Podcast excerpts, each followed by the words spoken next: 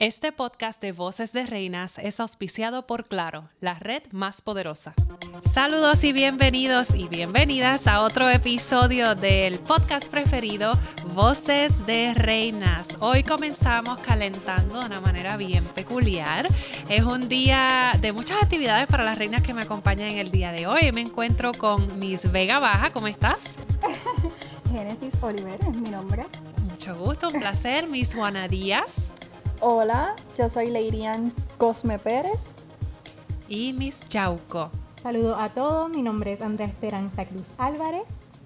Estoy bien contenta de que estén aquí. Como iba diciendo, empezamos ahorita a calentar. Yo sé que ustedes tienen hoy un día bastante ajetreado. Empezamos, ¿verdad?, con este podcast y luego van a pasar a la famosa noche de, de quién es la corona. Entonces estábamos hablando de pues, cuáles son los mecanismos para un poco ir calentando. Por ahí empezamos a cantar este eh, que te tumba la cuchara, que te tumba. ¿Cómo era que decía? Que te tumba la cuchara, que te tumba. Que te tumba la cuchara, que te tumba. Que te tumba la cuchara, que te tumba la cuchara, que te tumba la cuchara, que te tumba la cuchara, que te tumba la cuchara, que te tumba la cuchara, que te tumba la cuchara, que te tumba. Bueno, pues eso, ese fue el ejercicio para calentar y pues todos tenemos distintas maneras de expresar nuestros nervios. Y hay uno que me llama la atención, nunca lo había escuchado. Estaba aquí conversando con Miss Vega Baja que me dice que ella tose cuando se pone nerviosa. Sí. Como les decía, pues siempre que voy a dar presentaciones en la universidad o ahora mismo en lo del concurso, cada vez que me toca ir al frente, cuando Sara nos da los talleres, yo tengo que toser porque eso yo siento que me da seguridad y como que me suelta la lengua para estar, ¿sabes? Más tranquila. Siento que me ayuda en la voz. Para darlo todo. Sí, y mi familia y amistades lo saben porque se han fijado. Ajá. Y me dicen lo mismo, ellos me dicen, cuando te toque la pregunta final, no vengas a toser allí. Ay, Dios mío. Pero ya yo creo que yo creo que lo voy a tener que hacer. De seguro, ¿no? Y lo hago disimuladamente o algo, pero un, poquito de ladito y también hay otras estrategias, ¿verdad? La respiración es sumamente importante y efectiva.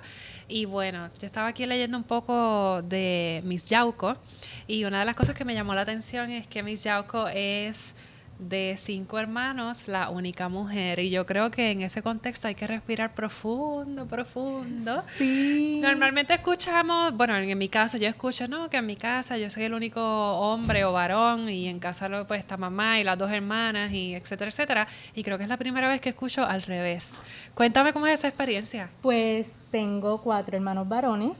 Yo soy pues la única nena. Soy la menor, pero no la menor. Tengo un hermano menor que yo.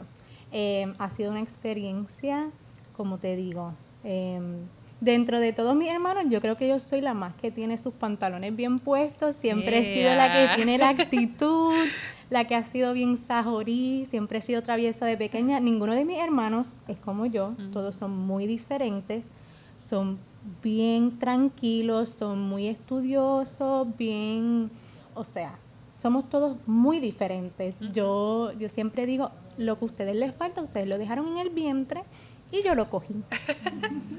sí. Qué cómico. Y Miss Juana Díaz, eh, en tu caso, ¿eres hija única o también puedes compartir un poco la experiencia de Miss Yauco? Yo soy la mayor de tres hermanos. Tengo dos de la misma mamá y un medio hermano. Así que soy la primera nieta en mis dos familias, eh, la primera niña en, de parte de padre. Todos eran varones, todos mis tíos son varones, mi papá también. Mis abuelos se quedaron con las ganas de tener una nena, así que llegué yo. Eso. Soy la mayor y yo creo que el ejemplo de todo, todos los que vienen detrás de mí. ¿Y cómo te sientes? ¿Sientes como que un nivel de responsabilidad por eso, una presión o, realmente no has pensado en eso? Mucho, mucho, mucho. Yo recuerdo el día de mi graduación de bachillerato que mis hermanos, al acabar la, la, la graduación, ellos querían ponerse la toga. Querían ponerse la toga y decir, ah, yo soy el siguiente. Oh, no, yo soy el siguiente. Así que para mí es una gran responsabilidad ser el ejemplo de ellos, eh, encaminarlos y aconsejarlos también.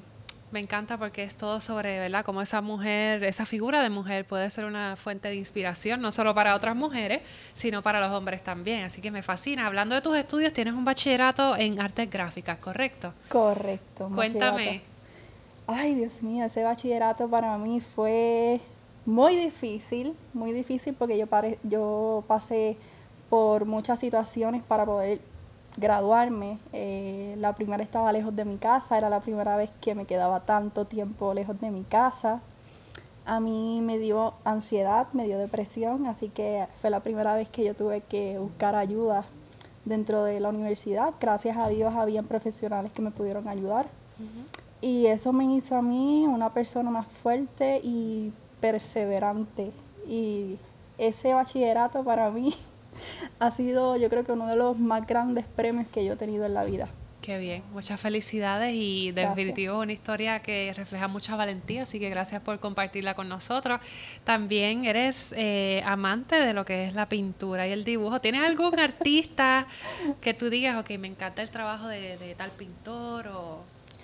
Pues mi trabajo va más a lo paisajista, así que me encanta la pintura de Monet y soy súper fan pero también de puertorriqueños y de aquí del área de, de pues, Latinoamérica, José Campecha es de mis favoritos, me encanta el, realismo que él, le da a las pinturas, bueno, le daba a las pinturas y, admiro mucho eso. No, mi pintura no tiene nada que ver con lo de ellos porque a mí me encanta pues sentarme y pintar que si las montañas, que si una flor, eh, yo soy más dedicada a eso. ¿Y los animales? ¿Te gusta dibujar y pintar? Porque aquí tenemos a mi Vega Baja que es una animal lover. Pues fíjate que nunca aprendí a dibujar animales ni personas. Bueno, pues yo creo que si pasas más tiempo con mi Vega Baja, jangueando con ella y con todos sus perritos y animales, pues ella de seguro te puede dar esa, esa apertura a ver cómo puede plasmar la imagen de estos animales. No eres muy buena pintando, pero eres excelente rescatista de animales, ¿correcto? Ay, sí. Ella está, ella está con la sonrisa de oreja a oreja, se nota que es algo que, te apasiona. Es, mi vocación. De hecho, en la presentación de candidata, a mí me tocó decir abraza tu vocación. Y yo me sentí, yo me sentí tan identificada y yo dije, esa frase está para mí, porque es lo que, ¿verdad? Yo me caracterizo por, por amar lo que hago, que es los animales, y siempre la gente me conoce por eso. De hecho, mis amigas me tienen siempre de emoji en mi nombre un perrito, que ya, ya me caracterizo por ser así. Y yo vi esa frase y yo, mira, me tocó, me pues tocó lo que Cuéntanos esa historia de cuál fue el primer perrito que el rescataste. Primer perrito. Pues mira, yo cuando, o sea, desde que soy pequeña, que tengo uso de razón, crecí amando los animales y fue gracias a mi papá, que mi papá también es animal lover. Y él tenía, ¿verdad? Mi mamá y mi papá tenían una ferretería cuando yo estaba pequeña. Entonces, en Vega Baja, de hecho, era la ferretería. Y él rescataba perritos. O sea, habían perritos que estaban sanosos, estaban enfermitos y él los rescataba, los poníamos bonitos o los llevábamos al veterinario, los curábamos y cuando ya ese perrito estaba saludable, los clientes que iban a la faquetería lo querían y se los llevaban. Y yo digo que desde ahí es que nació esa, esa pasión por, por rescatar y ser más animal lover. Y obviamente también esa experiencia ha marcado eh, la línea académica, ¿verdad? En la cual te has estado desarrollando, que es la línea de la preveterinaria. preveterinaria. ¿Estás ahora mismo estudiando o, estás a punto de terminar? o Cuéntanos en qué estatus está en cuestión de tus estudios con ese tema. Sí, sí. Yo terminé una preveterinaria, que eso es tomar los requisitos para la escuela de veterinaria, y ya la terminé. Gracias a Dios la terminé.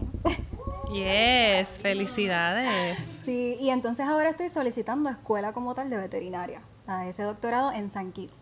Ok. Ya, ya sometí solicitud, estoy en espera de respuesta. Cruzando los dedos. Sí, ahí sí. Esperando que, ¿verdad? Depende cómo, cómo pase todo, que me acepten. Pues te deseamos mucho éxito. Esperamos que puedas lograr esa otra meta y que sigas rescatando animales que, honestamente, los animales son eh, una fuente de de compañía en muchas ocasiones, ¿no? Ay, sí. ¿Ustedes tienen perritos? Yauco y Yo tengo dos perritos Ajá. que hace poco rescaté. Uno, actually, se llama Coffee. Es un salchihuahua, mitad salchicha, mitad chihuahua. A mí me encantan los salchichas. Es un travieso y tengo a mi compañera de vida que se llama Puchi Marí. Ah, Puchi. Puchi María. También es una chihuahua y ella es locuras conmigo, mi compañera, mi, o sea, mi todo duerme conmigo, no, no duerme con más nadie porque no le gusta. Cuando yo llego, eso es un desespero, como que mi mamá llegó, ella sabe que su mamá llegó y dónde estoy. y ay, es lo más rico que hay, tener como un Sí. compañero con quien acostarse y tener sí. como que ese ratito, como un stress relief. Ajá. Em, y yo pienso que los animales son eh, muy intuitivos. Mi- creo que mi perrita siempre sabe cuando uno está como de otro humor o cuando uno está triste. Siempre mi perrita tiende como en ese momento a darme besos, a darme Sí, que ellos besos y a darme sienten. besos y a darme besos. Y yo como que, Puchi, ok, you need to stop for a moment. Para un momentito, mi vida. I love you, pero... sí. Así es mi perrita, mi perrita, tengo una ya de 6, 7 años que se llama Elsa. Ella es una mezcla de Sato y Chihuahua. Es como un Chihuahua gigante. Entonces, ella es demasiado amorosa. Sí, ladra y hace mucho escándalo, pero ella es bien amorosa con las personas que llegan, con la familia, con, con mis amigos, siempre que vienen a visitarme. Eh, Ella es siempre sonrisa, tú la vas a ver siempre sonriendo. Y eso yo creo que, que me anima, me da como mucha energía. Y últimamente ella ha estado bien enérgica encima de mí, trepándose, que si quiere besitos y todo eso, y yo la papacho, porque como no me ha visto tanto, Exacto. no me ha visto tanto últimamente por, por lo del certamen. Estás pues, ocupada Sí, reina. y ella me extraña mucho y yo también a ella. Yo la tengo desde un mes. Wow. Así que Y eso que mencionas también es bien importante porque obviamente pensamos en los animales y en los popis, es como que, ay, nos dan tanto cariño, pero eso es una responsabilidad también. Sí. Está la parte y el aspecto del cuido. Y yo creo que si vamos a tener esa responsabilidad, es, pues hay que, hay que comprometerse también con esa parte de, de- de lo que es el cuido. Y hablando de lo del cuido, eh, Miss Yauco, entiendo que tienes un bachillerato en ciencias de enfermería. Sí, mi graduación es la semana que viene. ¡Wow! Actually, Me gradué el viernes. Eh, Muchas pues, felicidades adelantadas. gracias, gracias. pues sí, tengo un bachillerato en enfermería desde que estoy en escuela superior. Eh, me ha interesado mucho lo que es la ciencia. Yo me considero un poquito geeky, un poquito nerd, porque soy, me encanta, me encanta la ciencia y me encanta también mucho los animales. En otro momento me hubiera gustado también estudiar biología, porque como te digo, eh, una de mis vocaciones, como estaba diciendo Vega Baja, eh, desde que soy pequeña siempre me han dicho, tú sirves para ser enfermera, tú eres, tú cuidas a todo el mundo, pero yo siempre decía, yo no voy a ser enfermera, ¿qué les pasa a ustedes? Yo no voy a ser enfermera. ¿Nunca te visualizaste No, así? nunca me visualicé. eh, que por cierto, cuando solicité a la Universidad eh, Católica, fue por solicitar, por, por eso de, nunca jamás me imaginé que iba a estar estudiando enfermería, que me iba a graduar con tan buenas notas. Eso. Eh, ha sido de las experiencias más gratificantes que he tenido. En el momento que empecé a hacer mis prácticas en el hospital, eh, ahí reiteré y confirmé que es mi vocación. Y es algo que sé que voy a llevar a- para toda la vida porque, pues, como ustedes me conocen, yo soy así como bien cuidadora, eh, yo soy bien caregiver. Y ha sido un bachillerato muy sacrificado. Ha sido una experiencia muy bonita. También me llevé, pues, obviamente, mis decepciones y todo lo demás, pero no me Parte arrepiento. no de. me arrepiento. Ha sido, como te digo, como le estoy diciendo, es, wow, me llena, me llena mucho. Y te ha llenado incluso a, a visualizarte haciendo una maestría en salud pública, específicamente Sí. en epidemiología. Sí, siempre desde que empezó la pandemia, que yo estoy viendo, pues, ¿verdad? Todo este proceso, nunca nos vimos nosotros en lo que iba a ser una pandemia mundial. Em, cuando yo estoy viendo que todo esto está ocurriendo, yo siempre, pues, ¿verdad? He sabido que me iba a graduar de enfermería, pero quiero, siempre he querido algo más, quiero tener algún tipo de maestría en algo. En el momento que estoy investigando que está ocurriendo la pandemia, y encuentro que también hay una maestría lo que en salud pública, especialmente en, epidemi- en epidemiología, y me quiero ir por esa línea, quiero ser parte del cambio de este país, quiero poder portar mi granito de arena, saber cómo puedo solucionar. Soy una persona bien curiosa, soy una persona que me encanta aprender y dentro de todo este proceso quiero luego, cuando tenga un poquito más de madurez, un poquito más de experiencia, poder ser la epidemióloga de Puerto Rico. Excelente, yo creo que eso es muy posible, siempre y cuando sigas con, con esa, esa pasión, esa determinación, ese compromiso, no dudo que puedas llegar muy lejos. Pero también me está interesando lo que son las comunicaciones. Eso, eso viene ahora, de ahora que estás en el certamen. Ahora, bueno, Yo siempre he dicho, lo, hace poco estaba hablando con una prima. como que trabajar en las noticias, en show. Ya ustedes me van a ver en Noticentro pronto. Uh, Este, siempre, siempre me han dicho que yo pues tengo ese Ajá. tipo de, de vocación, como ustedes dicen, pero ahora que entré en el certamen, eh, me he dado cuenta que me encanta lo que es el behind the scenes, me encantan las cámaras, me encanta esto. Cuando nos dijeron que íbamos a grabar el podcast, para mí eso fue como que, oh my God, yes, vamos a tener la oportunidad. Pero como le estoy diciendo, ahora con el certamen esto ha sido como descubrir otra parte de mí Claro. y descubrí que también tengo parte para la actuación, así que vamos, quiero Muy descubrir un poquito más.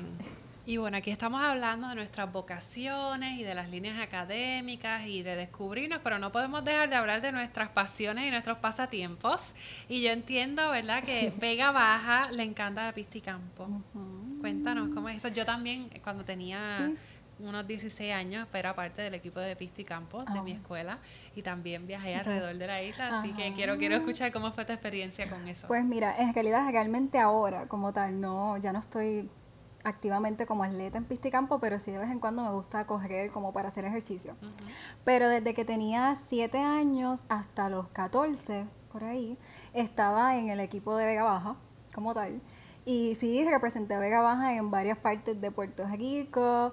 Eh, yo como tal me desempeñaba más en el salto largo, no era Wow. corriendo. Sí. Sí, De verdad, mira para allá. Una, otra cosa en común. Sí, pues entonces, porque yo como tal, ok, si practicaba con mi equipo en Vega Baja, era buena corriendo.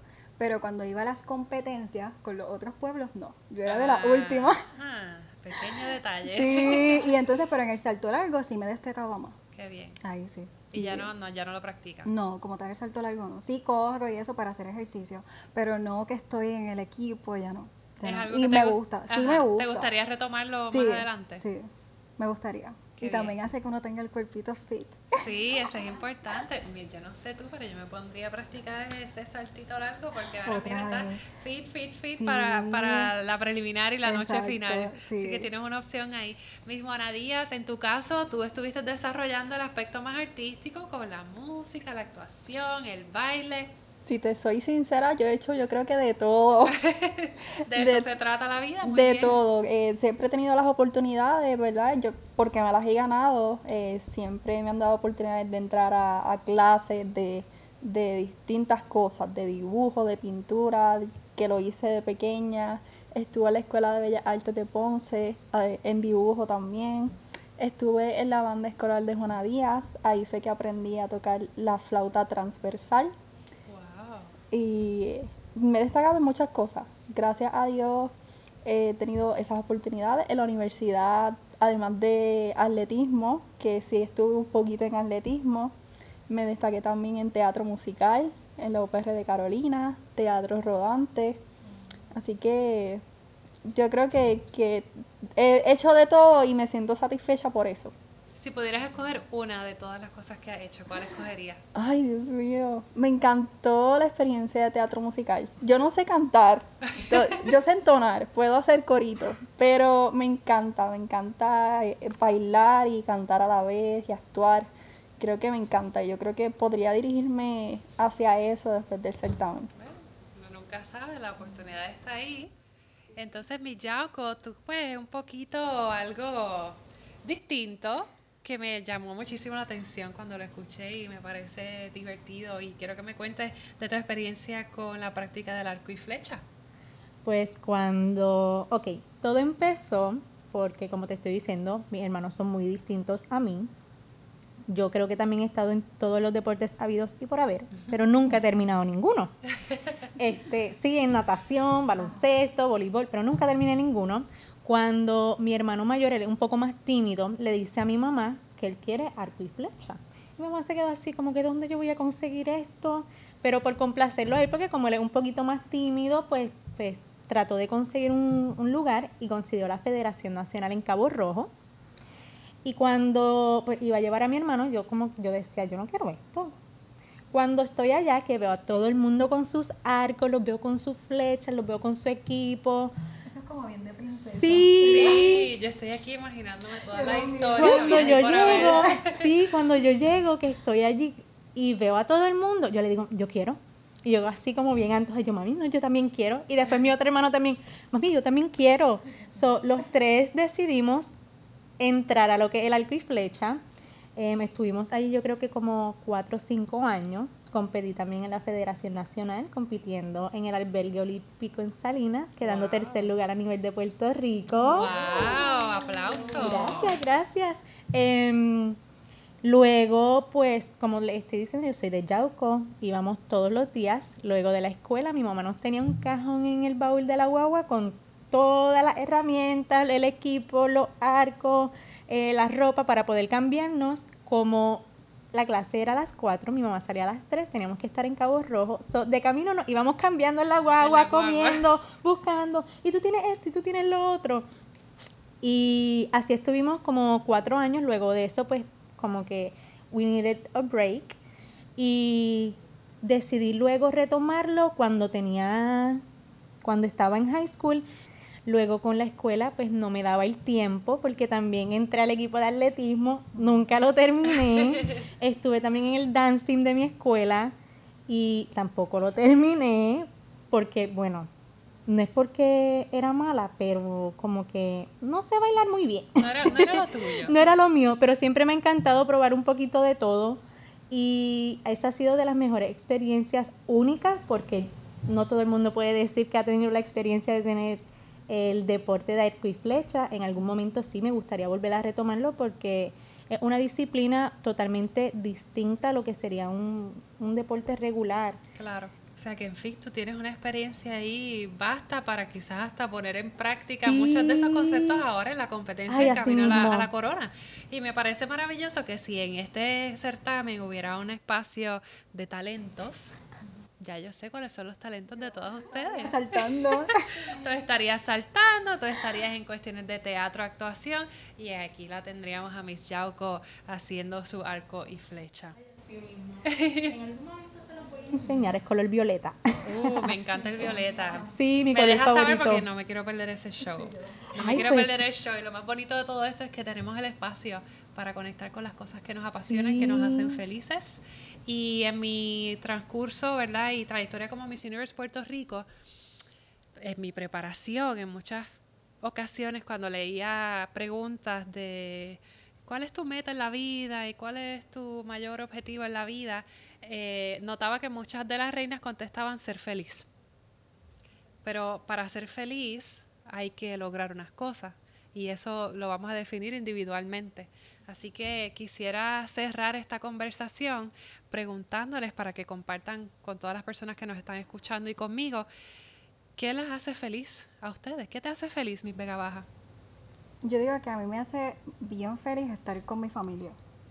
Es algo, no quizás como una meta, ¿verdad? O un objetivo que uno tiene, pero sí me hace muy feliz. Yo sí me siento plena cuando estoy con ellos. Y yo de por sí soy una persona bien sencilla.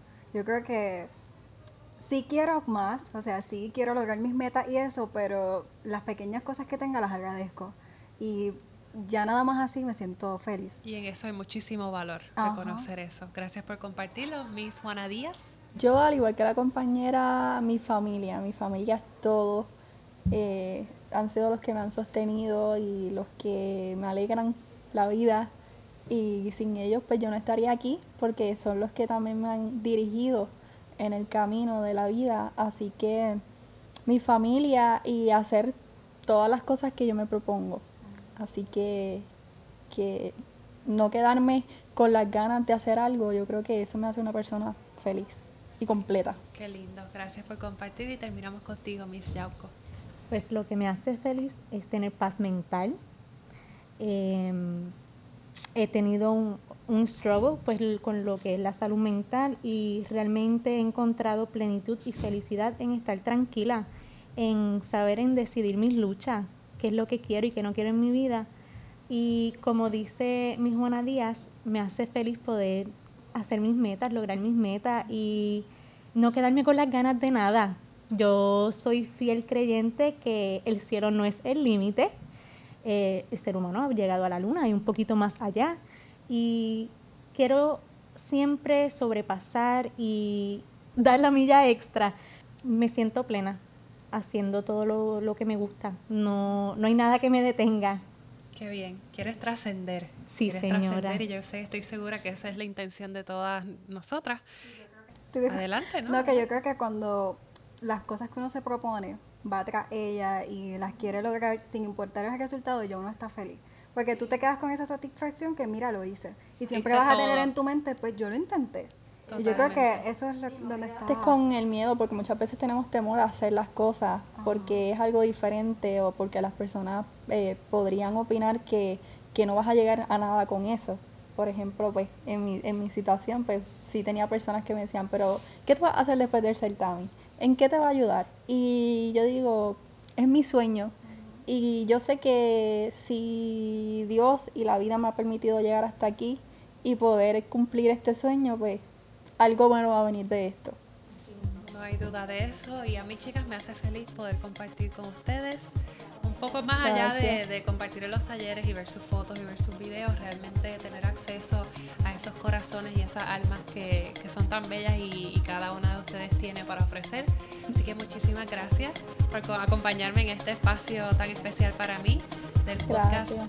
Y gracias a todos los que nos están escuchando, a todos los que sacan de su tiempo para seguir la trayectoria de estas mujeres de poder. Y bueno, con eso los invitamos a que sigan escuchando el podcast preferido de todos, Voces de Reinas. Guapa